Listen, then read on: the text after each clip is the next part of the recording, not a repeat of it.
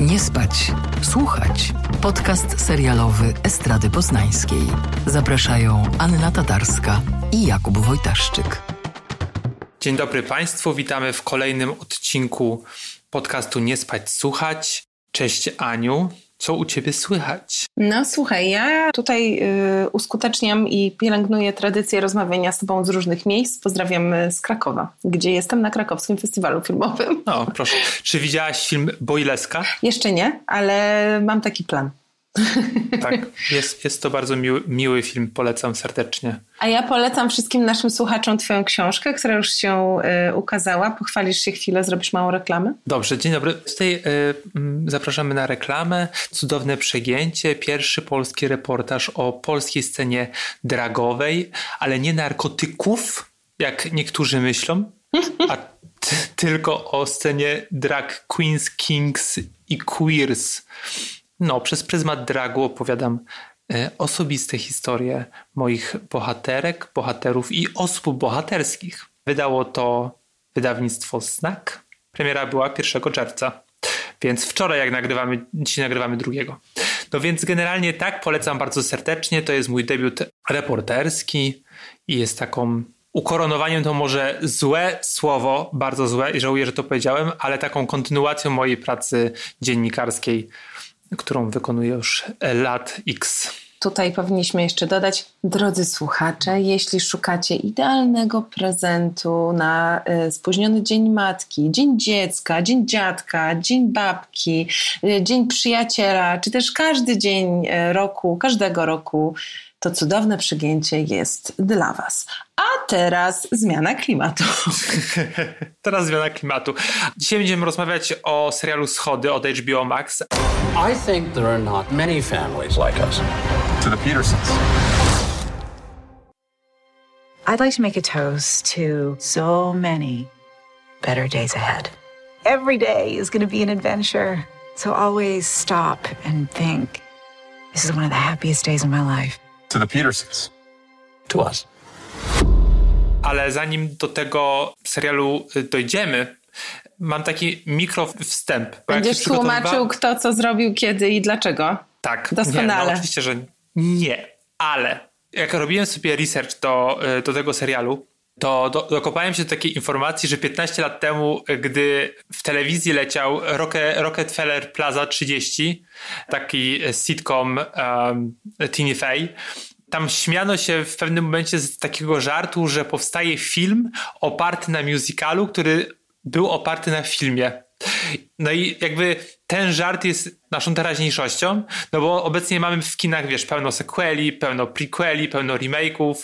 Ostatnio byłem na Top Gun 2 i oczywiście jestem wielkim fanem, więc nie będę też jakby zaprzeczać, że nie, że nie lubię takich, wiesz, powrotów do, przysz- do przeszłości, aczkolwiek coś takiego się dzieje. Ty pewnie o filmach byś mogła więcej powiedzieć, jak to wygląda, ale w telewizji to trochę wygląda inaczej, bo w tym roku przynajmniej mamy taką tendencję, że twórcy i twórczynie seriali sięgają czy biorą za takie źródło true crime.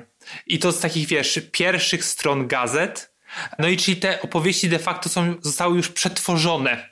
Jakby wydarzyły się i ktoś o nich napisał artykuły czy nakręcił dokumenty. No i w tym roku mieliśmy w Polsce mieliśmy y, Inventing Anna, to jest na Netflixie. Mamy na Apple TV, mamy We Crashed z Anne Hathaway i Jaredem Leto.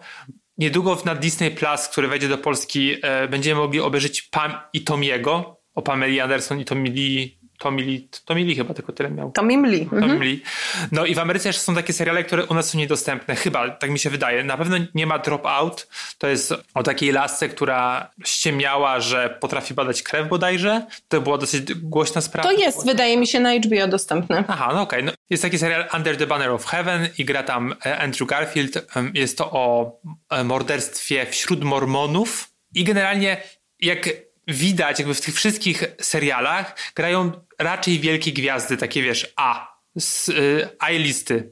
I najczęściej jest trochę też tak, że z małymi wyjątkami te seriale generalnie scenariuszowo są słabe. W sensie takie no, słabe, po prostu słabe. No, słabe, prostu wiesz co, no to, to, to mogłoby nas y, y, przesunąć do tego stwierdzenia, że jakby życie pisze najlepsze scenariusze i że jeśli ktoś próbuje je przerobić na film, to niekoniecznie mu wychodzi, ale wydaje mi się, że akurat w przypadku naszego dzisiejszego bohatera, czyli serialu, miniserii właściwie Schody, ta sytuacja jest nieco inna, bo teraz mamy na HBO y, jakby fa, fa, fabularną produkcję.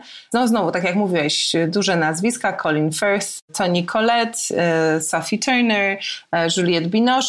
Tych odcinków jest, wydaje mi się, sześć i tylko nie wiem, czy to są już wszystkie, ale ma być osiem? Tak. Mhm, okay, A jest ale sześć obecnych. Obecnie jest sześć, ma być osiem. To jest jakby zamknięta, zamknięta formuła. Natomiast każda sprawa y, kryminalna, gdzie mm, jakby opieramy się na, na zeznaniach jednej strony, która jest oskarżona, tak jak jest tutaj, zawsze ma ten bardzo duży element y, subiektywizmu i zresztą przecież y, zadaniem ławy przysięgłych jest ustalenie no, jakby czyjej wersji wierzą, więc y, i tak masz takie jakby dwa znaki zapytania, które tak jak na wadze się po prostu przychylają raz w jedną, raz w drugą stronę, więc jakby ten subiektywizm narracji jest gdzieś w tę sytuację procesu wpisany. Tutaj jest on podwojony, czy też zwielokrotniony przez to, że no właśnie ten serial fabularny jest oparty na sprawie, która już została opisana w serialu dokumentalnym i to serialu, który obecnie co prawda jest dostępny na Netflixie, zdaje się jakby w jednej takiej 13-odcinkowej serii, ale powstawał w trzech podejściach, dokumentując trzy różne etapy sprawy. Mm, sprawy e, bardzo w Stanach e, głośnej, mianowicie morderstwa lub nie, bo o to chodzi, że jakby nigdy tego do końca nie będziemy wiedzieć, no, tragedii rodzinnej, gdzie żona została, myślę, że to można bezpiecznie powiedzieć, znaleziona e, u podstawy schodów, e, zakrwawiona, martwa. E, jej śmierć zgłosił mąż, który dzwoniąc na policję twierdził, że ona żyje. Potem, e, w, kiedy na miejsce przyjechały odpowiednie służby, były zaskoczone tym, jak dużo jest tam krwi. Pojawiły się podejrzenia, że to jednak nie był wypadek. E, sprawa była ostatecznie prowadzona jako sprawa kryminalna. I całą tę sprawę śledzili, robiąc za zgodą e, osób zainteresowanych film dokumentalny. Francuscy filmowcy, zresztą nagrodzeni, nagrodzeni Oscarem za swoją poprzednią produkcję, więc nie jacyś tam panowie do wynajęcia z telewizji, tylko można powiedzieć artyści, to był głównie chyba Jean-Xavier de Lestrade, tak mi się wydaje, taki uznany właśnie francuski mm, twórca. Więc jakby mamy, on dostał Oscara za taki film, który się nazywa Murder on a Sunday Morning i też um, tamten film dotyczył niesłusznego oskarżenia o zabójstwo e, młodego e, czarnego chłopaka w Stanach. Więc e, Delestrat robiąc ten dokument można powiedzieć, że wychodził z pozycji sceptycyzmu w stosunku do amerykańskiego systemu prawnego i myślę, że w tej sprawie Michaela Petersona, bo tak się nazywał ten, ten bohater y, i też jakby faktyczna osoba tak się nazywała, Michael Peterson, oskarżony o morderstwo swojej żony Kathleen, weteran, y, pisarz, y, aspirujący mm, polityk z niewielkiego miasteczka Durham. No i myślę, że w jego sprawie ich zainteresowało właśnie to, że czuli, że być może to nie jest takie do końca czyste. Peterson, który ostatecznie został e, w procesie skazany, uznany za, za winnego, chociaż w więzieniu już obecnie nie jest mimo pierwotnego wywiadu, e, pierwotnego e, werdyktu skazującego go na dożywocie, ale to są właśnie niuanse amerykańskiego systemu prawnego, mm, zawsze twierdził, że jest, że jest niewinny. Zdanie ostatecznie formalnie zmienił, ale nie zmienił. Znowu niuans amerykańskiego systemu czasami jak tam jest, tam jest taka formuła, która się nazywa Alford plea, czyli że jakby przyznajesz się, mimo że wiesz, że jesteś niewinny, czy też uważasz, że jesteś niewinny i, i jakby wychodzisz z więzienia w, du w, dużym skrócie. To trzeba sobie na ten temat dotyczyć, bo to jest niesamowicie skomplikowane i też zresztą um, um, z tego zapisu korzystali nie wiem, kto kojarzy taką sprawę West Memphis 3, bardzo głośne zabójstwo, też, też się doczekało e, filmów zarówno dokumentalnych, jak i fabularnych. Long story short, była sytuacja w prawdziwym życiu w 2001 roku. Potem w 2004 roku wyszedł dokument, mm, dokumentując jakby ten pierwszy proces, ale tam był y, zarówno proces apelacyjny, jak i potem y, jakby jeszcze jedno spotkanie w sądzie. W efekcie były jakby trzy części tego, y, tego dokumentu. Łącznie, tak. Tak, które, tak jak mówię, teraz są dostępne jako jeden jakby serial na Netflixie. No i z tego wszystkiego w 2022 roku trafia do nas ten, ten mini serial ośmiodcinkowy e, stworzony przez e, Antonio Camposa. To jest, e, myślę, postać znana w Polsce, głównie w takim gościem odwiedzającym American Film Festival. Bardzo ciekawy reżyser, który zrobił między innymi taki film jak Simon Killer, bardzo, bardzo, bardzo dobry. No i to jest po prostu fabularna E, jakby rekreacja tego, co się wydarzyło y, chronologicznie od momentu śmierci Kathleen, ale z retrospektywami, więc y, grająca Kathleen to Nicolette ma tutaj y, pole do, do popisu. Natomiast zmieniaj, zmieniający pewne rzeczy, wydaje mi się, ten serial, co też zdaje się wzbudziło pewne kontrowersje, ale to już nie chcę przegadać tematu. Ja mam z tym serialem e, oczywiście problem. No, ale... Oczywiście, że ty masz problem. Ale powiem ci, co, powiem, co mi pomogło w, przy pierwszych odcinkach, to to, jakby w, e, w, e, w, recepcji, to to, że nie oglądałem tego dokumentu. Znałem sprawę, nawet miałem wrażenie, że ten dokument widziałem. Ale im jakby przy każdym kolejnym odcinku serialu e, fabularnego zdawałem sobie sprawę, że po prostu gdzieś to e, krążyło dookoła mnie i ni nic więcej.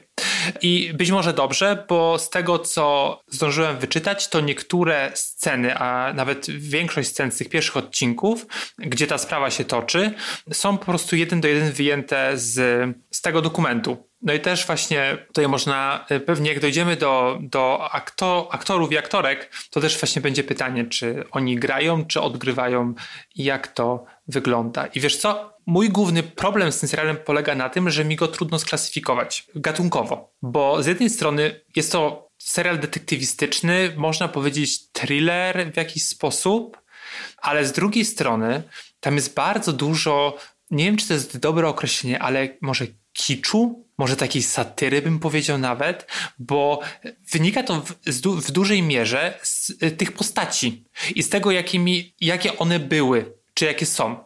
Bo każdy z tych bohaterów i bohaterek jest mega wyrazista, zwłaszcza na pierwszym planie. Weźmy na przykład, weźmy na przykład Petersona i to, co robi z nim Ferd, no to jest, wiesz, to jest taka on jest bardzo wyrazisty, taki ostry i ewidentnie dominuje na ekranie i też oczywiście jakby siłą jest tutaj gra aktorska, wiesz, tam y, kolesia, który ma Oscara w kieszeni, ileś tam nominacji i to jest, wiesz, ta postać potrafi w jednej chwili, wiesz, być taka pragmatyczna, taki dobry tatuś trochę, a w jednej chwili może stać się zabójcą, takim, wiesz, zabójcą w sensie takim y, psychologicznym bardziej, że zrobi wszystko, żeby pokazać, że on ma rację, żeby się wywinąć, nie? Na przykład. Z drugiej strony mamy, y, mamy Colette, która faktycznie ma tę drugoplanową, powiedzmy, rolę, jest tą zamordowaną, jest tą ofiarą, y, ale jednocześnie, no, wiesz, musi jakoś na tym ekranie zabłysnąć, bo be, nie bez kozery ją zatrudniono, wiesz, aktorkę, która jest super ekstra poważana i bardzo lubiana w, w, w, Hollywood. No więc tak, przez pół sezonu chodzi na przykład w tym ortopedycznym kołnierzu. I tam coś co chwilę go ściąga. Jakby to jest takie bardzo, bardzo wizualne, bardzo takie obecne. Musi robić coś, żeby po prostu tą Emmy dostać. Mamy też na przykład moją ulubioną aktorkę, jedną z moich ulubionych aktorek, Parker Posey, która gra też no w sumie niewielką rolę w tej pierwszej części bardziej. Freddie Black to jest taka prawniczka, która jakby była po tej stronie, która sądzi, sądzi e, Petersona.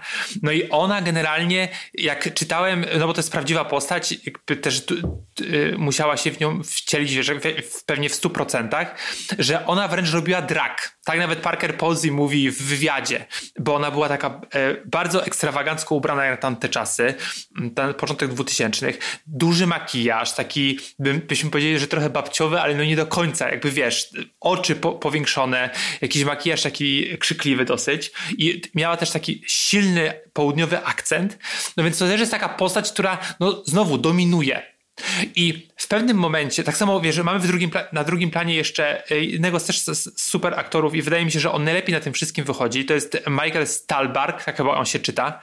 On gra u Coenów na przykład i on gra... Tamte dni, tamte noce, ojciec. Na przykład, nie? No i to jest, i to jest on gra Davida Rudolfa, to jest prawnik, który jest po stronie Petersona. Peterson go wynajmuje, to jest jego też chyba e, tam znajomy, powiedzmy.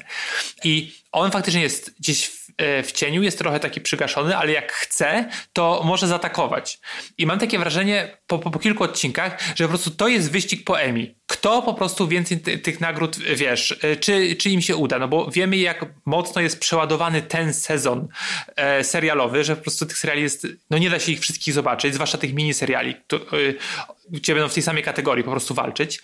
I po prostu w pewnym momencie miałem, miałem takie uczucie, że już mam trochę dosyć Wiesz, byłem zmęczony po prostu. Tą, tą, tą taką... Ale to ciekawe, że, że tak to odbierasz, bo szczerze mówiąc, ja mam w ogóle skrajnie odmienne wrażenia, jeśli chodzi o aktorstwo. Wydaje mi się, że gdyby to był taki cyniczny, zaplanowany wyścig po, po Emmy, to nie zrobiono by tutaj pewne rzeczy, które tutaj zrobiono. Mianowicie, rzeczywiście obsada jest, y, no tak jak powiedziałeś, y, gwiazdorska. Bardzo dużo takich rozpoznawalnych branżowo nazwisk, bo nie wiem, czy można właśnie, nie wiem, Parker Posey czy Rosemary DeWitt uznać za gwiazdy, ale one są na pewno niesamowicie uznane, szczególnie w, takim, w takiej przestrzeni amerykańskiego kina niezależnego. Natomiast poza y, właśnie Stulbargiem, Colinem Firthem i Tony Collette, mam wrażenie, wszyscy i to często przy jakieś, to są jakby drobne zabiegi, na przykład kostium, makijaż, bo nie, bo nie ma tutaj charakteryzacji takiej z jakimiś protezami czy, czy, czy coś takiego.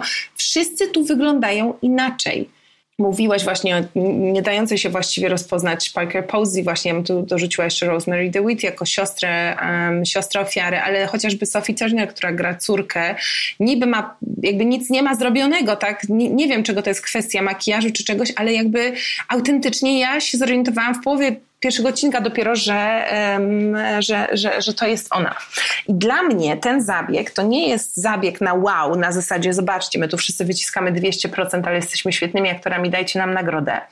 Tylko wydaje mi się, że clue tego serialu jest pokazanie, że punkt widzenia zależy od punktu siedzenia i że na to, jak postrzegasz świat i jak interpretujesz fakty, wpływa to, co wiesz na ten temat. Jakby cały ten serial jest o tym. To znaczy, nawet jeśli nie oglądałeś serialu albo nie śledziłeś sprawy medialnej, to jednak mam wrażenie, że większość widzów w Ameryce na pewno cokolwiek wie na ten temat, więc wiedzą, że ten główny bohater poszedł do więzienia i że został skazany. Czyli to nie jest um, serial, w którym masz taki jakby e, jakiś wiszący punkt kulminacyjny, że nie wiadomo, co się stanie. W pewnym sensie wiadomo, co się stanie, więc nie chodzi o to, co się stanie, tylko jak to się dzieje i co doprowadziło do tego, że to się dzieje w ten sposób. Dlatego, jeśli mówimy o gatunku, to ja bym tutaj sięgnęła po taki termin w Polsce rzadko używany w Stanach bardzo często, czyli American Gothic.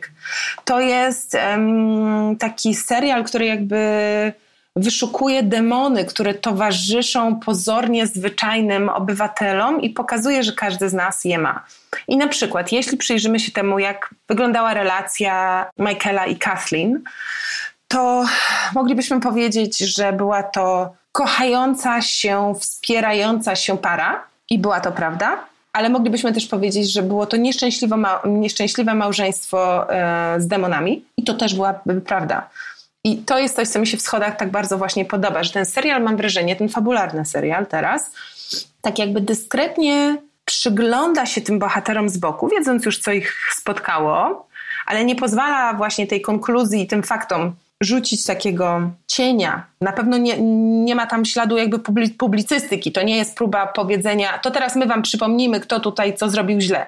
Że ten jakby Campos i potem Lee Janiak ma, mają bardzo takie, mam wrażenie, dziennikarskie, wnikliwe, uważne spojrzenie, że ich naprawdę interesuje proces i i detale.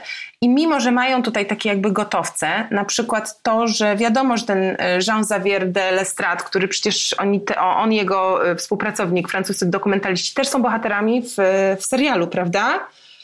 Więc e, mimo, że oni, oni są zainteresowani historią Michaela i Kathleen, bo w domyśle pewnie chcą pokazać, jak niesprawny jest amerykański system prawny, to to się pojawia jako sugestia i myśl. Jest to jeden z pryzmatów, który jakby widz dostaje jako propozycję do oglądania tego serialu, ale jednak nie jest to dominujący ton. My wiemy na przykład, że Michael, który marzył o karierze politycznej, e, miał konflikt z takim prokuratorem e, lokalnym, więc pojawia się sugestia, że być może cała ta sprawa to jest zemsta na Michaelu, ale znowu nie jest to narzucona ci interpretacja, którą masz zastosować. Więc mam wrażenie, że schody są w tym sensie bardzo otwarte i tak jakby, z, mimo że są z jednej strony takim klasycznym serialem, tak nie, nie interaktywnym, tak jak się teraz robisz, tam wiesz, dochodzisz do punktu X, masz trzy wyjścia, wybierz wariant, ale że w pewnym sensie są interaktywne, że jakby właśnie bardzo zachęcają widza nie tylko do oglądania, ale też do jednoczesnego przyglądania się temu, jak on ogląda, tak? Co decyduje się wyjąć, yy, który trop chce podjąć i tak dalej. Nie wiem, rozumiesz troszeczkę, w którą stronę idę? Tak, jakby zgadzam się z tobą. I oczywiście ja widzę te, te, te różne rzeczy, te, te, takie plusy tego, że w zależności na, na, którego bohatera, na którą bohaterkę spojrzymy, to możemy wywnioskować, e, wyciągnąć inne wnioski. Ale jakby nie przekonujemy do końca to, do tego, co powiedziałem, że faktycznie, że oni po prostu idą e, po, po nagrodę. Aczkolwiek uważam, że ten cast, casting w, w, większości jest taki, wiesz, bardzo dobrze dobrany. Że jakby to nie jest przypadek, że Colin Firth gra tę postać, bo faktycznie on tego kolesia mm, na powrót jakby urzeczywistnia na ekranie, no bo już był ten dokument. Aczkolwiek wydaje mi się, że najlepiej tutaj w tym, w, w, tym castingu wypada Colette dlatego, że ona jest trochę taką every woman że tak naprawdę każdy, każdy i każda z nas może się w niej odbić, bo oni są faktycznie kasiaści, ale też bez przesady. Ona ma zwykłą pracę jakieś tam e, w marketingu bodajże jakiejś firmy. Nie, ona nie, to nie jest, o przepraszam, to to nie, nie złapałeś tego. Ona, ona ma bardzo wysoką pozycję, ja to researchowałam, to też jest e, dość istotne, że jakby on ma pracę, która się wiąże z prestiżem e, takim społecznym, w Stanach przynajmniej, tak, bo jest autorem książek yy, i tak dalej, ale ona była moneymaker, breadwinner w tej, w tej rodzinie. Ona chyba była CEO czy, czy coś takiego, w sensie naprawdę wysoka pozycja w dużej Że korporacji. Okay. Więc to jest to też sorry. istotne dla dynamiki pary, prawda, że jakby, a jednocześnie w domu mam wrażenie, że ona jego wspierała, tak, czyli ona też jest trochę taką bohaterką, która pracuje na na dwa etaty, tak? Nie dość, że mają bardzo patchworkową rodzinę, bo tutaj jeszcze dodajmy, to też jest ciekawe, że tam są nie tylko dzieci jego z poprzedniego y, związku i jej z poprzedniego związku, ale też dwójka dzieci. Oni nie mieli chyba wspólnych dzieci. Nie mieli. E, natomiast jeszcze wychowywali dwójkę dzieci, które Michael adoptował po tym, jak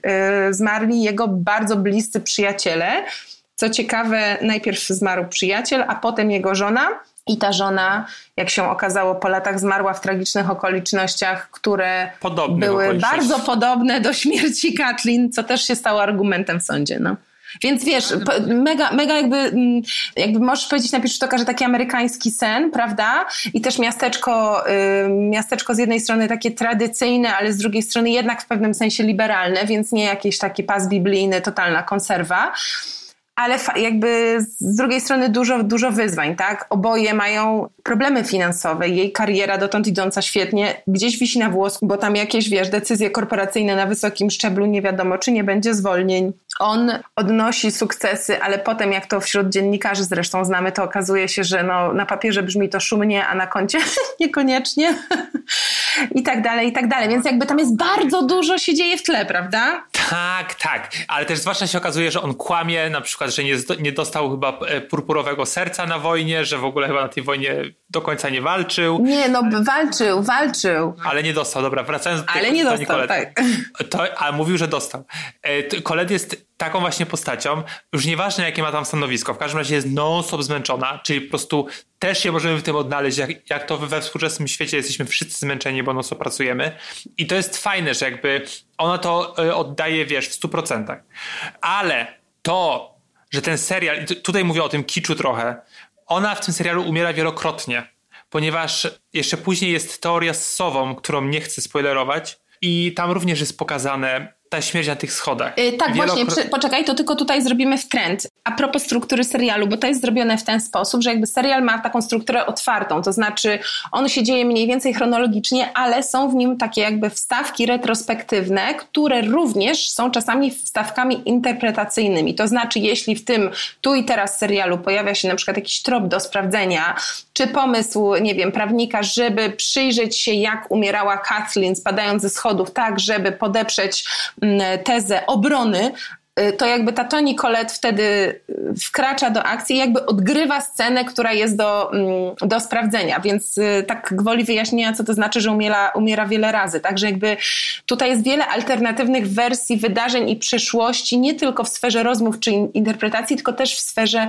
obrazu, tak, co też znowu wracamy do interpretacji widza, jest ciekawe, bo jakby widzisz je, więc możesz się im przyjrzeć i, i znowu zadecydować, czy to było prawdopodobne z Twojego punktu widzenia, nie było prawdopodobne, jak Ty to oceniasz, więc bardzo interesujące. No właśnie, ja uważam, że powtarzanie śmierci kobiety jeszcze tak w taki sposób bardzo wizualny, e, no nie jest do końca e, fair że ona tam cierpi wielokrotnie, jakby to jest super gra aktorska i w ogóle możemy, wiesz, mówi ochy i jachy, po prostu y, się rozpływać nad tym, jak, jak to Nicolette jest świetna, aczkolwiek to, jak ona umiera i to jest taki bardzo przejaskrawione, ja się spotkałem z takimi opiniami, że to jest, wiesz, specjalnie, żeby się zaśmiać, żeby pokazać absurd, ale dla mnie to jest tłumacz, jakby y, ja lubię, lubię przemoc na ekranie oglądać, ale dla mnie, wiesz, ta przemoc wobec kobiet no trochę mi przeszkadzała. I później jeszcze, jak zobaczyłem tą sowę, która jest sama w sobie absurdalna, to, e, no to już po prostu powiedziałem, że naprawdę, znaczy obejrzę do końca ten serial. To nie jest tak, że jak wiesz, że on mi się nie podoba w 100%, ale też mi się wydaje, że ta, ta pierwsza część, gdzie faktycznie badają tę sprawę, gdzie jest taki trochę typowy, znaczy typowy, nietypowy, jakby, że w sensie, że chcemy się dowiedzieć co się tam wydarzyło. I, i mimo, że znamy tę sprawę lepiej lub, lub gorzej, to i tak jakby tak grają i tak ym, kamera jest, tak, tak nas reżyser e, czy reżyserka prowadzą, że chcemy to oglądać. I to jest spoko. Ale wiesz co, pomyślałam sobie o tym, jak pamiętasz, jak rozmawialiśmy przy okazji naszego poprzedniego dziew o, dziewczyna, poprzedniego odcinka o lśniących dziewczynach, o tym, że tamten serial jakby nie fetyszyzuje ofiar, tak? Nie wykorzystuje właśnie. Ale tutaj to się dzieje, natomiast według mnie to jest zapośredniczone. To znaczy, z jednej strony absolutnie rozumiem Twoje obiekcje, bo rzeczywiście takie wielokrotne oglądanie umierającej w cierpieniu, tak, przed kamerą kobiety, to jest jakby taka podwójna przemoc, nie tylko ta, która kiedyś rzeczywiście kogoś spotkała, tak, prawdziwą Kathleen, potem, potem serial, potem film, ale też, że jakby jest to taka jakaś rodzaj wizualnego pastwienia się nad, nad bohaterką, który, nie wiem, być może ją jakoś uprzedmiotawia, prawda, może właśnie fetyszyzuje w, w jakiś sposób, ale wiesz co, myślałam sobie o tym, bo, bo, bo, bo też jakby przeszkadzają mi tego typu rzeczy, ale tutaj jest tyle, o tyle inaczej, że serialu pojawia się taki moment, który też z polskiej perspektywy jest ciekawy, bo wielokrotnie już to przypominaliśmy, amerykański system prawny wygląda inaczej, czego zresztą przecież dowodem może być świeżo zakończony proces Depp kontra Heard i, to, że był transmitowany, prawda, i stał się jakby jakimś takim fenomenem, że te zdjęcia Kathleen z sekcji zostały upublicznione no, to jest coś niewyobrażalnego z jakby mojej perspektywy, tak? Dlaczego, gdybym, nie wiem, była częścią jakiejś dramatycznej rozprawy w obrębie własnej rodziny, dlaczego zdjęcia ofiary kogoś bliskiego miałyby być upublicznione? W domyśle też być może utrwalając, czy też wzmagając w ogóle traumę bliskich, tak? Którzy, tak jak widzimy tu na ekranie, częściowo tych w ogóle zdjęć z autopsji nie chcieli oglądać, co nie dziwi, bo chcieli zapamiętać swoją matkę, nie wiem, siostrę, przyjaciółkę, taką, jaką ją pamiętali za życia ale tu masz pokazane to jakby z różnych stron, tak? I ta niechęć Michaela do oglądania, y, do oglądania tych zdjęć y, może być czytana jako to, że on nie chce zobaczyć tego, co zrobił, ale też właśnie być może to, że po prostu chce ją zapamiętać żywą i, i jest niewinny. Natomiast to zagranie z upublicznieniem zdjęć upublicznia je prokurator jeśli się nie mylę, czy tam ktoś od prokuratora, to jest tak naprawdę przypomnienie, że w Stanach y, właśnie ta opinia publiczna, tak jak w procesie Zeb jest niezwykle ważna, tak? Oni ją upubliczniają bez żadnego kontekstu w pewnym sensie, ale wiadomo, że robią to po to, żeby ludzie mogli te zdjęcia zobaczyć na okładkach tabloidów i pomyśleć sobie, matko, co za straszna rzecz tę kobietę spotkała. Przecież ona jest zmasakrowana. Ktoś ją po prostu z nienawiścią pobił, tak? Yy, okrutny morderca. Bo człowiek normalny nie ma danych, wiedzy ani doświadczenia, żeby móc to zinterpretować inaczej. Więc um, jakby w mojej głowie to wielokrotne pokazywanie tego jej umierania i stosowanie w stosunku do niej przemocy w pewnym sensie nie różni się tak bardzo od tego, co robi amerykańska opinia publiczna i w tym sensie nie wydaje mi się moralnie naganne, ale no... To pewnie jest kwestia też taka, no personalna, nie? Jakby dla mnie to było tłumacz, dla innych może nie. No tak jak ci powiedziałem, że spotkałem się też, że to jest po prostu trochę dla beki, z czym się nie zgadzam. Co jeszcze bardzo lubię i to serial pokazuje w taki fajny, delikatny, wrażliwy, ale z uwagą sposób, to, że mamy do czynienia z bifobią, czy generalnie homofobią w sądzie, no bo Michael Peterson był e, otwarcie biseksualny i miał wiele mm, relacji z facetami, będąc w związku z Kathleen. Ale też do, dodajmy, że są różne wersje, jakby zarówno w serialu, jak i w doniesieniach medialnych na temat tego, jakby czy miał relację, czy nie miał, czy to było um, jakby fascynacja, która nie została spełniona, kto co wiedział, tak? Jakby jedyne co wiemy tak na 100% to to, że był biseksualny. Twierdził, że jego żona wiedziała o tym. Tak, a, a jakby strona przeciwna mówiła, że on zamordował ją być może dlatego, że znalazła um, zdjęcia porno na komputerze. I to jest ciekawe. I jeszcze używali takiego zwrotu gay life, wiesz, pamiętasz, że, tak, że tam tak, to jest tak. wyjątkowo ohydne, że tam w procesie bardzo często były nawiązania do jego secret gay life, tak? Że jakby w ogóle oderwany od realiów, y, też jakby od faktów, y, nie wiem, medycznych czy, czy psychologicznych, nacechowujący wykluczający język, który sugeruje, że nie jest na przykład możliwe, mimo że jest, żeby na przykład właśnie para y, w heteroseksualnym małżeństwie mogła funkcjonować, jeśli mm, na przykład jedno z nich y, nie jest w 100% hetero. No i totalne shamingowanie go za, y, za to, robienie z, nie, z tego czegoś obrzydliwego, jakiegoś, wiesz... Oni zbudowali sprawę na, na tym, że on jest nieheteronormatywny i to jest fajnie pokazane. W sensie tutaj Szapoba i teraz jeszcze szybko, bo musimy kończyć. Chciałem powiedzieć, nie wiem, czy się ze mną zgodzisz, że jak się, nie wiem, czy dotarłeś do tego momentu, bo w pewnym momencie pojawia się już na, na full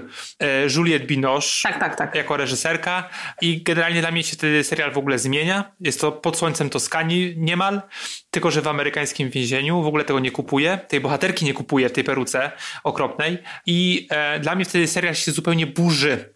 Jakby to jest w ogóle jakbym oglądał coś innego w ogóle inny, wiesz, inny obraz. Nie, ja, ja w ogóle nie miałam takiego wrażenia. Znaczy, Kocham. Nie, ale po prostu dla, jakby ja, ja y, akceptuję i podoba mi się ta wielość bohaterów i też to, że tutaj jakby bohaterowie się zmieniają w trakcie oglądania, bo proces też sprawia, że odkrywają różne rzeczy, zmieniają punkt widzenia, zmieniają nastawienie, y, pojawiają się nowe fakty, które mm, zmieniają narrację wokół y, postaci, więc jakby dla mnie to, że nie wiem, zmienia się ton filmu, czy, y, czy że jakby jest prowadzona właśnie jakaś zmiana, w ogóle mi nie przeszkadza, wręcz powiedziałabym, że jest to dla mnie przyjemność, jeśli chodzi o, o oglądanie schodów, że ten serial jest po prostu jak taka plastelina, nie? że jakby niby wiesz, z czego to jest zrobione, ale no nigdy do końca nie wiesz, co tam z tego ulepisz, tak bym powiedziała. Ach, no widzisz, no nie zgadzamy się. Może za tydzień będzie lepiej. Nie, w sensie ten serial jest dla mnie okej. Okay. W sensie ze, ze wszystkich tych trójkrajmowych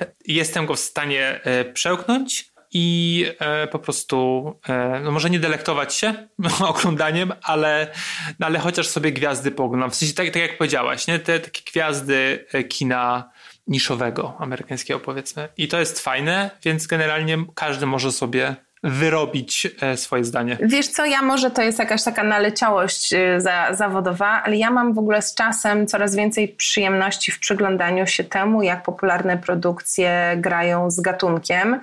Lubię filmy, które mają jakiś rodzaj takiej metarefleksji i opowiadają historię jednocześnie trochę zastanawiając się nad tym, jak historie w ogóle w kinie są opowiadane, jak są konstruowane, jak działa, nie wiem, pamięć, stereotyp i tak dalej.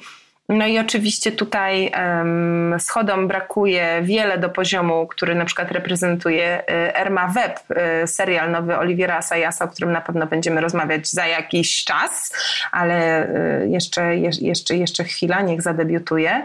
Natomiast mam wrażenie, że schody są właśnie true crime'em, ale bardziej true crime'em właśnie w tę stronę American Gothic i że też w dużym stopniu są namysłem nad tym, jakby jak się opowiada o przestępstwach Mam wrażenie, że schody są bardziej serialem, który się zastanawia nad tym, jak się opowiada historię, a nie serialem śledzącym tę konkretną historię i dla mnie jest to mega ciekawe.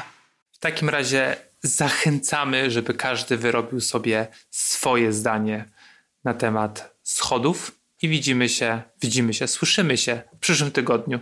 Do usłyszenia. Nie spać, słuchać. Producentem podcastu jest Estrada Poznańska. Wszystkie odcinki znajdziesz na estradapoznań.pl.